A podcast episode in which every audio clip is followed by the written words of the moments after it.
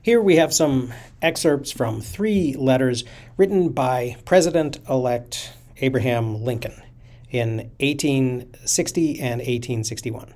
The first, to William Kellogg, December 11, 1860. Entertain no proposition for a compromise in regard to the extension of slavery. The instant you do, they have us under again. All our labor is lost, and sooner or later must be done over. Douglas is sure to be again trying to bring in his popular sovereignty. Have none of it. The tuck has to come, and better now than later. You know, I think the fugitive slave clause of the Constitution ought to be enforced. To put it in its mildest form, ought not to be resisted.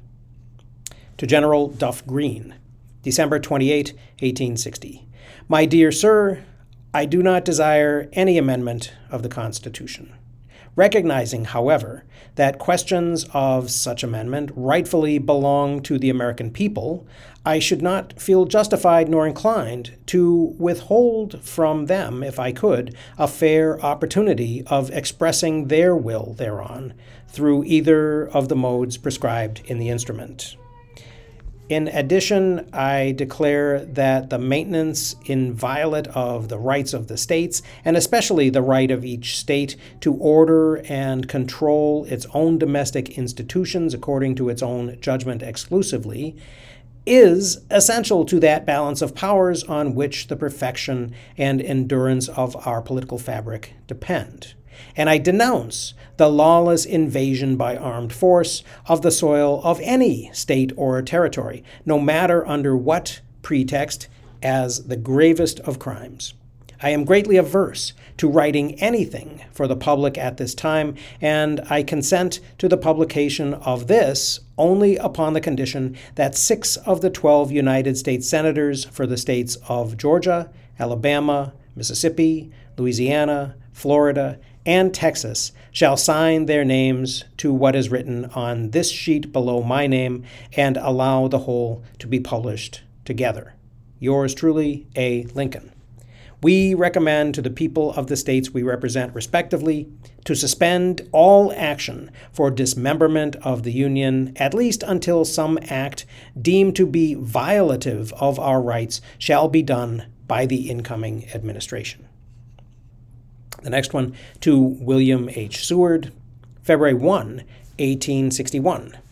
On the 21st, Alt Honorable W. Kellogg, a Republican member of Congress of this state, whom you probably know, was here in a good deal of anxiety, seeking to ascertain to what extent I would be consenting for our friends to go in the way of compromise on the now vexed question.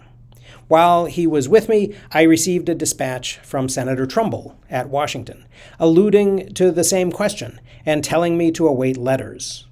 I therefore told Mr. Kellogg that when I should receive these letters, posting me as to the state of affairs at Washington, I would write to you, requesting you to let him see my letter.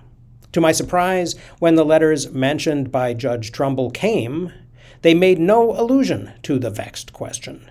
This baffled me so much that I was near not writing you at all, in compliance to what I have said to Judge Kellogg.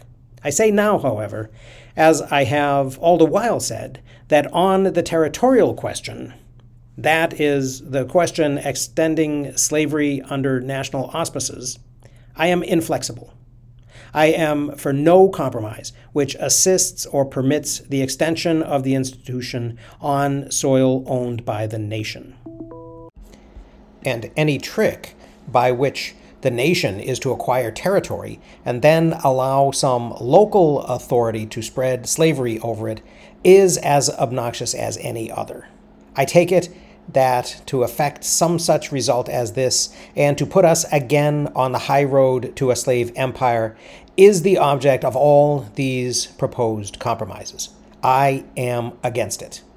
As to fugitive slaves, District of Columbia, slave trade among the slave states, and whatever springs of necessity from the fact that the institution is among us, I care but little so that what is done be comely and not altogether outrageous.